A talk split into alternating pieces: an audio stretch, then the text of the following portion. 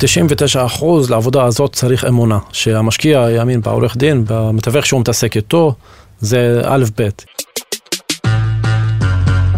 שלום לכם, אני גיא ליברמן, עורך הנדל"ן בעיתון גלובס, ואתם על כסף בקיר. סיפורים על אנשים שהחליטו לשים את הכסף שלהם על נדל"ן. היום אנחנו עם מתווך המקרקעין פאדי פרח מנצרת. הוא בן 37, נשוי פלוס שניים, ולביזנס הוא נכנס בתחילת המילניום. למד שמאות, התנסה בתיווך, החליף מקצוע, חזר, וקצת יותר מעשור הוא עובד רק כמתווך מקרקעין. חלק גדול מהזמן שלו הוא מבלה עם משקיעים. אז איפה כדאי להתמקד כיום באזור שלו, הגליל התחתון והעמקים, אם בכלל? ולמה הוא מוכר היום בתים ביוון? כסף בקיר מספר 20. בואו נתחיל, וכהרגלנו, מההתחלה. אי שם משנת 2004, כשפאדי התנסה בעולם התיווך. אז לא היה כמו היום, היה יותר קשה. לא היה מודעות למתווכים. אתה היית הולך עם לקוח להציע לו דירה למכירה ב-2004. באותו בניין היית רואה שלטים, הרבה הרבה הרבה שלטים. לא היה צורך למתווכים, לא כמו היום. אחרי זמן קצר הוא החליט לשנות כיוון ובכלל לא להתעסק בתחום. אבל הג'וק של הנדל"ן לא עזב אותו עד שבשנת 2009 הוא חזר ובגדול. איך נראתה העסקה הראשונה שלו? העסקה הראשונה זה היה דירת אה, שלושה חדרים באזור הר יונה בנצרת עילית ב-2009. היום הדירה הזאת שווה 820 אלף שקלים. בזמנו עלתה 280 אלף שקלים. דווקא זוג צעיר שהתחתן, רצה לגור. בזמנו תנאי המשכנתה גם היו אחרים לגמרי. הון עצמי 10%, 28,000 שקלים, אתה קונה דירה. איך הייתה הרגשה אחרי העסקה הראשונה שלך? או, הרגשה חבל על הזמן. זה... אני לא אשכח את זה. העסקה הראשונה, אני אה, זוכר את הרגעים שאני ממתין לחוזה, חתימה וזה, זה העסקה הראשונה. פאדי, ככה הוא מספר, התעסק לאורך השנים עם לא מעט משקיעים. יש לו סיבה טובה. המשקיעים הם הפרנסה של המתווכים, זה, זה העבודה שלנו, ויש אנשים שאני אומר להם חכמים. משקיעים הם כאילו עושים בחוכמה, לא משאירים כסף בבנק. אני ממליץ לכל בן אדם שיש לו כסף בבנק, לא להשאיר את זה בבנק, כי הוא יכול לעשות הרבה הרבה יותר אם הוא מניף את זה לנדל"ן. בואו ניתן לך דוגמה, במצב של היום זה 4 עד 5 אחוז אפשר לקבל תשואה, בבנק אתה אין מה להשוות. למרות ההמלצה החמה של פאדי, גם לנדל"ן, כמו שהוא הבין על בשרו, יש מגבלות. מ-2009 עד 2017 היה הרבה עלויות במחירים אצלנו באזור, בשנתיים האחרונות זה קצת פחות, עלייה איטית, לא כמו פעם, ואפילו בתקופה האחרונה אנחנו מרגישים קצת עצירה כזאת, כן.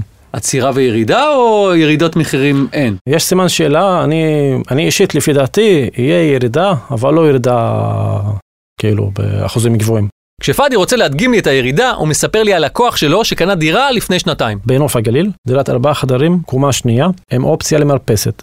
הוא קנה את הדירה הזאת, הדירה עלתה לו 730 אלף שקלים. הלקוח הזה קנה את הדירה הזאת להשקעה.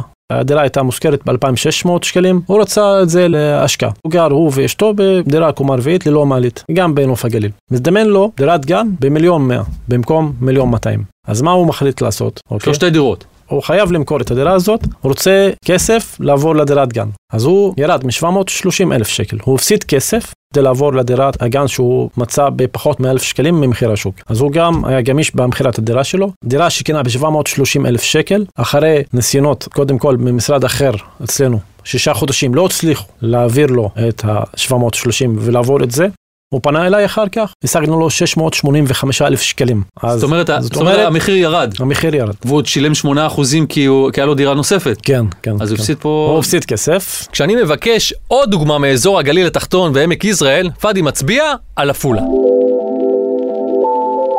בעפולה זה כבר התחיל לרדת, אנחנו רואים את זה, מרגישים את זה, יש להם ירידה, הם לא מצליחים למכור, יש להם אה, כאילו היצע הרבה הרבה יותר גבוה מהביקוש, והם תקועים. מה, ממש אנשים מחזיקים דירות שהיום עומדות ריקות? כן, כן. יש משקיעים שקנו ריקות גם. שם זה כבר, אה, אנחנו רואים את זה, לפי דעתי זה המקום הראשון בארץ שאנחנו מרגישים את זה. מה שאנחנו מרגישים בשוק אצלנו באזור, אני וגם יש לי, אתה יודע, הרבה חברים שהם באותו תחום, מתווכים, שמאים, כולנו מרגישים שיש עכשיו איזושהי רגיעה. המשקיעים מחוץ לארץ גם, זה גם מאוד משפיע, כי אין מי שיקנה כמו שהיה פעם. היה לנו היצע, היו, המשקיעים חטפו את זה, היום המשקיעים כבר חוטפים בחו"ל. יש שני סוגים של משקיעים. יש משקיעים שחיפשו את התשואה, יש משקיעים שמחפשים יותר את האקזיט. המשקיעים שמחפשים את האקזיט, להרוויח כסף מעליית הערך, הם כבר מחוץ לתמונה, מחוץ למשחק הזה. אז איפה הם היום? רוב בחוץ לארץ, בחו"ל. הרצון שלהם להשקיע לא נעצר, הוא פשוט נותב למקומות אחרים. וככה פאדי מצא את עצמו ממשיך לאתר נכסים, אבל הפעם ביוון. אני הגעתי לשם מבקשת הלקוחות שלי, הם התחילו לבקש ממני, אנחנו רוצים להשקיע בחו"ל, יאללה תתחיל בזה, תתחיל כבר. למה הם ביקשו לעבור לחו"ל? משקיעים רוצים לעשות כסף. לא רוצים לשלם... בגלל שהם אה, הגיעו למסקנה שפה בארץ, אי אפשר לעשות אקזיט, אי אפשר לה- להרוויח אה, היום שוב כמו שהיה פעם על הדירה. היום העולם קטן, הרבה עשו ביוון, אצלנו מהאזור, אתה אומר אצלנו מהאזור אתה מדבר על מגזר הערבי או גם, או גם יהודים? אה, גם וגם, אה, אם נדבר על יוון דווקא באתונה, אני מתעסק יותר באתונה, יותר מסלוניקי ואזורים אחרים, באתונה הרוב הקונים הם מהמגזר היהודי דווקא. אוקיי. יש לנו גם מהמגזר שלנו.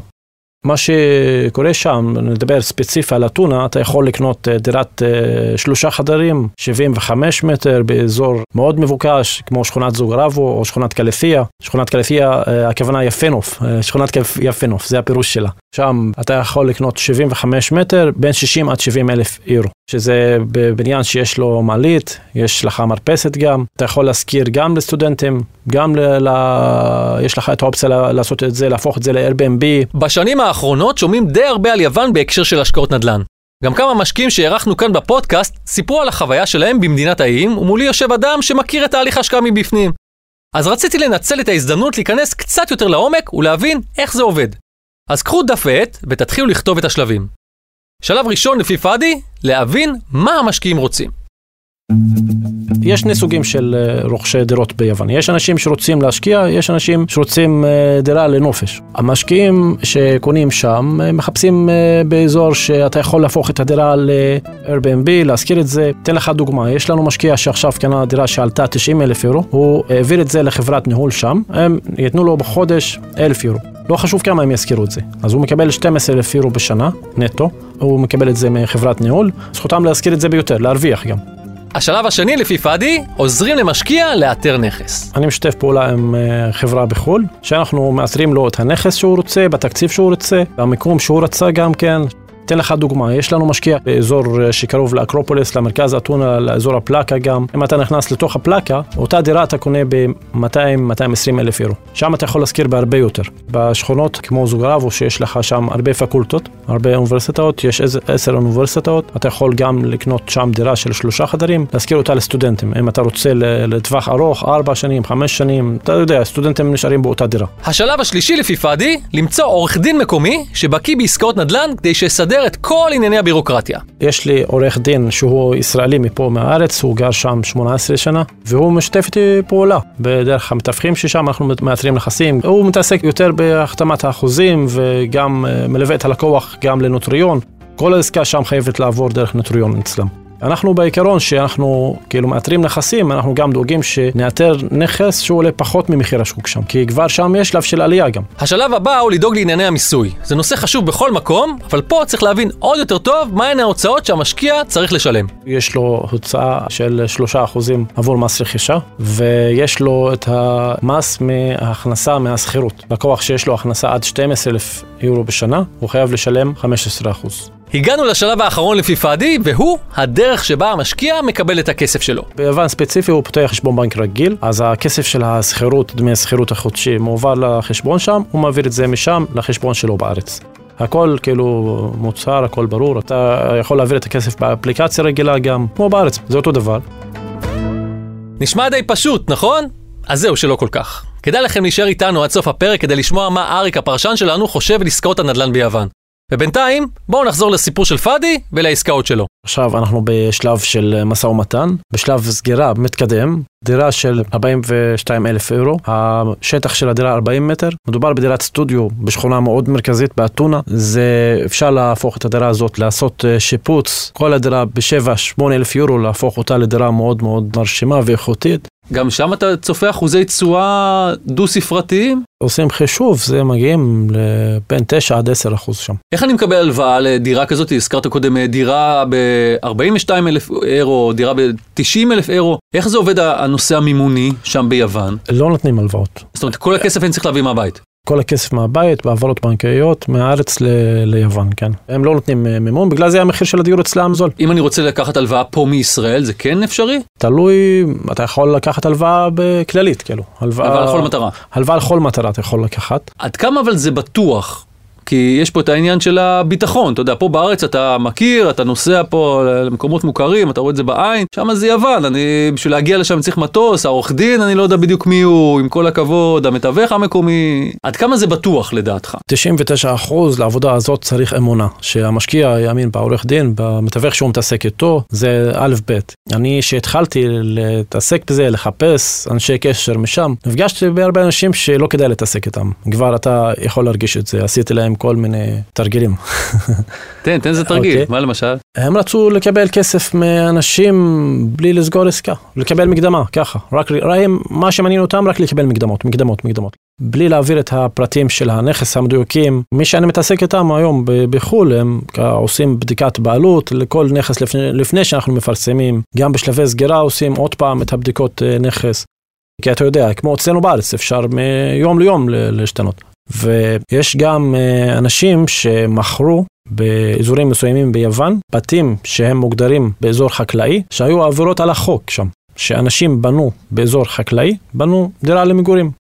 והאנשים האלו, יש להם הרבה כסף שהם חייבים לשלם אה, שם על העבירות שלהם לממשלה היוונית, והם מכרו את זה. יש אנשים ששילמו להם, והם עכשיו בשלבים של בתי משפט, והם... יש ישראלים כאלה שאתה מכיר שהם יש, יש ישראלים, כן. ולמרות שיש מי שמנסים למכור קרקעות בעייתיות, פאדי אומר שהיום קל מתמיד להשקיע בנכס בחו"ל. היום העולם קטן. היום אתה יכול לשלוט בהכל פה מהארץ. לא תמיד אתה חייב לטוס, אתה יכול לנהל את הנכס עם איש קשר טוב שם, הכל אתה יכול להעביר, אה, כאילו, לנהל את הנכס בכאילו שיחות, וואטסאפ, כל מה שאתה רוצה, העברת כספים וכל מיני דברים. המשקיעים גם כבר קלטו את זה, שהיום לא קשה להתעסק עם דירה בחו"ל, פעם זה היה יותר מסובך, יותר קשה. המשקיעים כאילו הלכו לשם בגלל הצעדים של כחלון פה, בגלל הצעדים שהעלו את מס הרכישה ל-8% וזה כבר לא... וזה לא קוסם להם להישאר פה בארץ? מס הרכישה 8 אחוזים, זה, זה מה שנתן למשקיעים לברוח. זה מכת המוות. זה, כן, כן. ואנחנו הרגשנו את זה מהחודש הראשון אחרי החוק הזה. כל המשקיעים כבר התחילו לחפש דירות בחו"ל. אני אישית, שהתחילו המשקיעים שלי שיש להם דירות, יש אנשים שמשקיעים שבשבילם זה פליפ, חייבים לעשות את זה, הם לא יכולים בלי זה. הם תמיד רוצים לעשות את העניין הזה, לקנות, למכור, לקנות, למכור. פתאום מכורים, כן, פתאום הם רואים, הופ, אין לנו אופציה עכשיו, מה אפשר לעשות? אז הם התחילו לחפש אופציה, אופציה אחרת, אלטרנטיבות אחרות, והתשובה הייתה כאילו לעבור לחו"ל. והיום אנחנו רואים את זה הרבה, אם אתה כאילו גולש בכל מיני אתרים חברתיים וכל מיני פרסומות שאתה רואה, אתה רואה הרבה הרבה פרסומים לדירות אה, בחו"ל, באזור אה, מזרח אירופה גם, גם בגרמניה, גם ביוון. אני לא התחלתי את זה מיוון דווקא, התחלתי את זה מברלין. אוקיי. Okay. הייתי בטיול בגרמניה, שם חשבתי על זה, לא התחברתי לחוקים שלהם, זה מאוד קשים לארץ פה, כמו חוקי ה... כאילו, הדיירים שגרים בשכירות, יש, יש כל מיני חוקים. יש להם הרבה הגנות. יש להם הרבה הגנות, אוקיי? הדיירים. אז אה, גם בדקתי עוד מדינות אחרות, בדקתי גם אה, רומניה, גם יוון, גם אה, אוקראינה, גם... עשיתי כל מיני בדיקות. אני אישית התחברתי יותר ליוון, אני קצת מדבר יוונית, קצת, לא הרבה, זה גם עוזר לי. ו... מאיפה זה מגיע? למדתי. אין לך איזה שורשים יוונים. לא, לא. אחרי כל הבדיקות שעשיתי, ראיתי שמבחינת כאילו הזדמנויות, אפשר לאתר הזדמנויות ביוון יותר מכל מקום אחר. ואתה נוסע לשם? יצא לך לנסוע לשם לטובת העניין? לחפש דירות בעצמך? לחפש בעצמי לא. אני מעבירים אליי דירות, אבל אני כאילו מכיר כל פינה באתונה. כאילו, אני כבר הייתי כמה פעמים שם, ואני נוסע פעם ב... אני רוצה לדבר קצת על המגזר הערבי. יש משקיעים במגזר הערבי? במגזר הערבי יש לנו הרבה משקיעים, כן. שמה מעניין אותם? זאת אומרת, מה, איפה מסתכלים היום? המשקיעים שלנו באזור נצרת, בואו נגיד בעשר השנים האחרונות, כשאני התחלתי, רוב המשקיעים עד לפני שנתיים-שלוש חיפשו דירות בנוף הגליל, בנצרת עילית אז. אה, יש לנו משקיעים שגם עוברים, מחפשים בחיפה, גם בעפולה חיפשו, גם אה, משרדים באזור המרכז, יש, אני מכיר הרבה משקיעים שקנו גם יש משקיעים שמחפשים לרכוש איזושהי קרקע חקלאית באזור מסוים. זאת אומרת, ו... אין, אין פה איזה ייחוד בין משקיע מנוף הגליל, יהודי לצורך העניין, למגזר הערבי. זאת אומרת, כל מי שיש לו כסף, זה לא משנה בכלל. נכון, נכון. אבל אה, רוב המשקיעים שלנו עברו לנוף הגליל. אצלנו, באזור שלנו, באזור נצרת, זה עד לפני שנתיים-שלוש. עכשיו אני אשאל אותך שאלה כן רגישה. אני עכשיו בעל דירה בעפולה, מגיע אליי משקיע ערבי, אוקיי? סתם אמרתי עפולה, זה יכול להיות כל מקום אחר. מתייחסים אליו אחרת כי הוא ערבי? תלוי בבן אדם, תלוי במוכר. אני נתקלתי בהרבה אנשים מעפולה, התקשרו אליי, אמרו לי שיש לי דירה למכירה בעפולה. אתה מוזמן להביא לקוחות. יש לקוחות, אה, יש בעלי דירות שלא מוכנים בכלל, אפילו משלמים להם יותר כסף, לא רוצים למכור למישהו מהמגזר הערבי. זה תלוי מי, מי המוכר. אני כאילו נתקלתי הרבה גם בנצרת עילית, בנוף הגליל. אבל מעט מעט מאוד זה כאילו לא מרגישים את זה בכלל. בוא נשאל את השאלה ההפוכה, אם אני היום מזהה הזדמנות בנצרת, כן. ואני יהודי, אני רוצה לקנות שמה, יקרה? זה, זה בעייתי. למה? קודם כל, אין, אין לנו דירות למכירה בנצרת, כן, אין לנו היצע, ומי שמוכר ליהודי בנצרת, לצערי, אני אישית, אה, אין לי בעיה לזה, אבל לצערי, אנשים מסתכלים עליו אחרת. מוכר ליהודי. אני דווקא לא חושב על זה בכלל, ואני כאילו אנטי פוליטיקה. אני אפילו לא רואה חדשות, לא מעניין אותי, לא מה מדברים בחדשות בכלל. חבל שזה מגיע לשלב רגיש כזה, כולם אומרים, הופ, הוא מכר ליהודי. יש לנו בשוק נצרת כמה נכסים שמכרו ליהודים, ואנשים בסביבה לא היו מרוצים מזה, לצערי. פאדי מדבר הרבה על השקעות של אחרים, אבל לפני כמה שנים הוא השקיע בעצמו. בערך בעצמו. אה, למישהו במשפחה. אנחנו מדברים שם על השקעה שהייתה בשנת 2011, דירת אה, שלושה חדרים באזור הריונה, בנוף הגליל. בזמנו הדירה הזאת עלתה 340 אלף שקלים. שני חדרי שינה פלוס סלון פלוס מרפסת עם נוף יפה. נוף הגליל. נוף הגליל, כן. זה לכיוון החרמון דווקא. נוף החרמון. כן, נוף החרמון. אוקיי. כן. אה, אחרי שנתיים הצלחנו למכור את הדירה הזאת ב-500 אלף שקלים. זה היה אקזיט טוב, זה היה רווח יפה, וחוץ משגם הדירה הייתה מושכרת שנתיים, ב-2,300 שקלים. למה לא המשכת בזה מאז בעצמך? היה שם מצב שאני אישית הרגשתי, לא רק אני, כל מי שהתעסק בתחום הזה, לא האמנו שהמחיר ימשיך לעלות עוד ועוד ועוד ועוד ועוד. זה היה בתחילת הדרך של העלייה, אנחנו לא חשבנו שזה ימשיך. כולנו חוששים שזהו, זה כבר זהו, זהו, זהו, לא ימשיך לעלות. לא יכול לעלות יותר. לא יכול, לא יכול לעלות יותר. ומתברר לנו שלא, זה אנחנו טועים. וגם הרבה משקיעים טעו באותה טעות, לא, לא הבינו שזה ממשיך לעלות. אתה מתווך, אתה כל היום נתקל במלא נכסים. חלקם אתה יודע לזהות כבר, כי אתה מסתובב במקומות האלה, אתה יודע, יש לך את החקר שוק בראש, אתה יודע מה מתחת למחיר שוק וכאלה.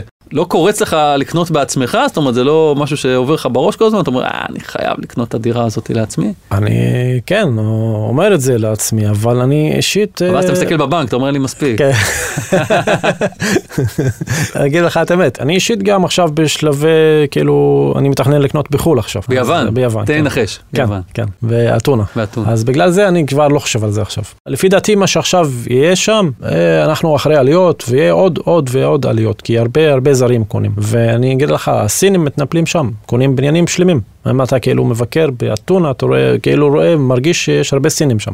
מרגיש שהגעת לסין. כן, made in China. מיליארד סינים לא טועים, וגם לא אריק מירובסקי, פרשן הנדל"ן הבכיר של גלובס, שקראנו לו כדי שינתח את הסיפור של פאדי. אהלן אריק. היי, מה נשמע? בסדר גמור, תגיד, עוד פעם אנחנו חוזרים ליוון. כן, מזמן לא היינו שם. מזמן לא היינו שם, ותגיד כמה זה באמת פשוט להשקיע ביוון. לא פשוט, בשום מקום לא פשוט להשקיע בנדל"ן. באמת שלא ימכרו לנו את הלוקש הזה, שהנה באתי, ראיתי, השקעתי. לא, בכל המקומות אתה צריך פחות או יותר את אותו תהליך, לאתר את הנכס, לאתר את האנשים האמינים, לבדוק את השוק, ללמוד אותו, ובכל מקום זה משהו אחר, בכל מקום יש את הניואנסים, אפילו שאתה מדבר על ישראל אגב, על שכונות, על אותה עיר, שכונות אחרות, אתה רואה שהדינמיקה שונה לגמרי. הנה, פאדי הזכיר שהוא פגש שם אנשים שהוא ככה די בעדינות קרא להם רמאים. אפשר להגיד שלא מעט אנשים מנסים לרכב על הגל הזה של הנדל"ן. קטן, ולא כולם הכי ישרים בעולם, זה נכון. עד כמה העסקאות האלה שם הן מסוכנות, לפי המדד שלך? קודם כל, לפי המדד שלי, כשאתה יוצא מהארץ, כבר אתה לוקח על עצמך סיכון, אתה מגיע למחוזות שאתה לא מכיר אותם. אתה נאלץ להיעזר באנשים, בדרך כלל זרים, להתמודד עם אה, רגולציה ועם נורמות ועם דברים ועם שפה שאתה לא מכיר, שאתה לא יודע, וזה לא פשוט. פאדי מספר שלקח לו באמת זמן עד שהוא גילה את האנשים האמינים, את אותם אנשים שהוא יכול לעבוד איתם ולעבוד מולם. מצד שני יש היום הרבה מאוד ישראלים ביוון, זאת אומרת אתה די מרגיש בבית אפשר להגיד, חוץ מהסינים. בקטע הזה כל משקיע לנפשו, וזה שאתה פוגש מישהו שדובר עברית זה לא הופך את הדברים ליותר קלים, וזה לא הופך את אותו אדם ליותר אמין מאשר במקומות אחרים, או אם הוא היה דובר אה, יוונית. אז בוא נדבר תכלס, אם זאת השקעה מסוכנת, מה לדעתך צריך להיות אחוז התשואה שיהיה רלוונטי מול השקעה כזאת היא מסוכנת? בוא נראה, תראה, התשואה בישראל היא סביבות ה-2.5 ל-4 אחוז, תלוי איפה אתה משקיע, במה אתה משקיע. לפיכך, אם אתה יוצא לחו"ל ומתחיל את כל הפרוצדורה, ואתה יודע, כל העסק הזה, איך להשגיח על הנכס הזה, איך לתחזק אותו, אתה צריך לפחות אה, תשואה משולשת. הווה אומר 7-8 אחוז, לא פחות. זה חשוב מאוד למשקיעים להבין את העניין הזה של המסוכנות הזאת, יש לה גם מחיר מסוים שאיתו צריך להתמודד. נכון, על חמישה אחוז אל תרוץ לחו"ל. הבנתי, תגיד, מילה אחת אולי על משהו שהוא אמר פה בארץ, עפולה, אנחנו יודעים שהיום אפשר לקנות שם דירת ארבעה חדרים אפילו ב-900 אלף שקל, זה די קוסם למי שמכיר את המחירים במרכז הארץ, אבל תגיד, למשקיעים יש היום מה לחפש במקום כזה? לא, בעפולה יש עודף בנייה אדיר, בייחוד מהמחצית הראשונה של העשור הנוכחי. התחילו שם, נדמה לי, בסדר גודל של 1,500-2,000 יחידות דיור. לא הייתה לזה שום הצדקת שוק, זאת אומרת, לא היו ביקושים ליחידות דיור בסדר גודל כזה, ולא מעט, והוא אומר את זה, לא מעט מהדירות האלה נותרו ריקות. אז אתה אומר שהיום, במצב של היום, לא רואים את הסיבה לזה שמשקיעים יבואו לעפולה בשלב הזה. נכון. קצת מורבידי משהו. כן, זה מעלה שאלות uh, כבדות לגבי מדיניות הדיור של המדינה. טוב אריק, תודה רבה. תודה לך גיא. עד כאן עוד פרק של כסף בקיר. אם אהבתם את הפרק, מוזמנים ומוזמנות לעקוב אחרינו באתר גלובס ובאפליקציית הפודקאסטים האהובה עליכם. אפשר גם בספוטיפיי. אם אהבתם את הפרק, נשמח שתדרגו אותנו גבוה באפל פודקאסט. אם אתם בעצמכם משקיעים בנדל"ן ורוצים לספר לנו על ההשקעה שלכם, שילחו מייל לכתובת כסף.בקיר, שטרודלגלובס.co.il. אותיות באנגלית כמובן. תודה לעורך הפודקאסטים רון טוביה, לניב בן אלי על הסאונד ולבלה פישר על ההפקה. יאללה, אני זז לנצרת כדי לשבת עם פאדי על כנאפה ולחפש נדל"ן באזור. או שלא. אני גיא ליברמן, ביי!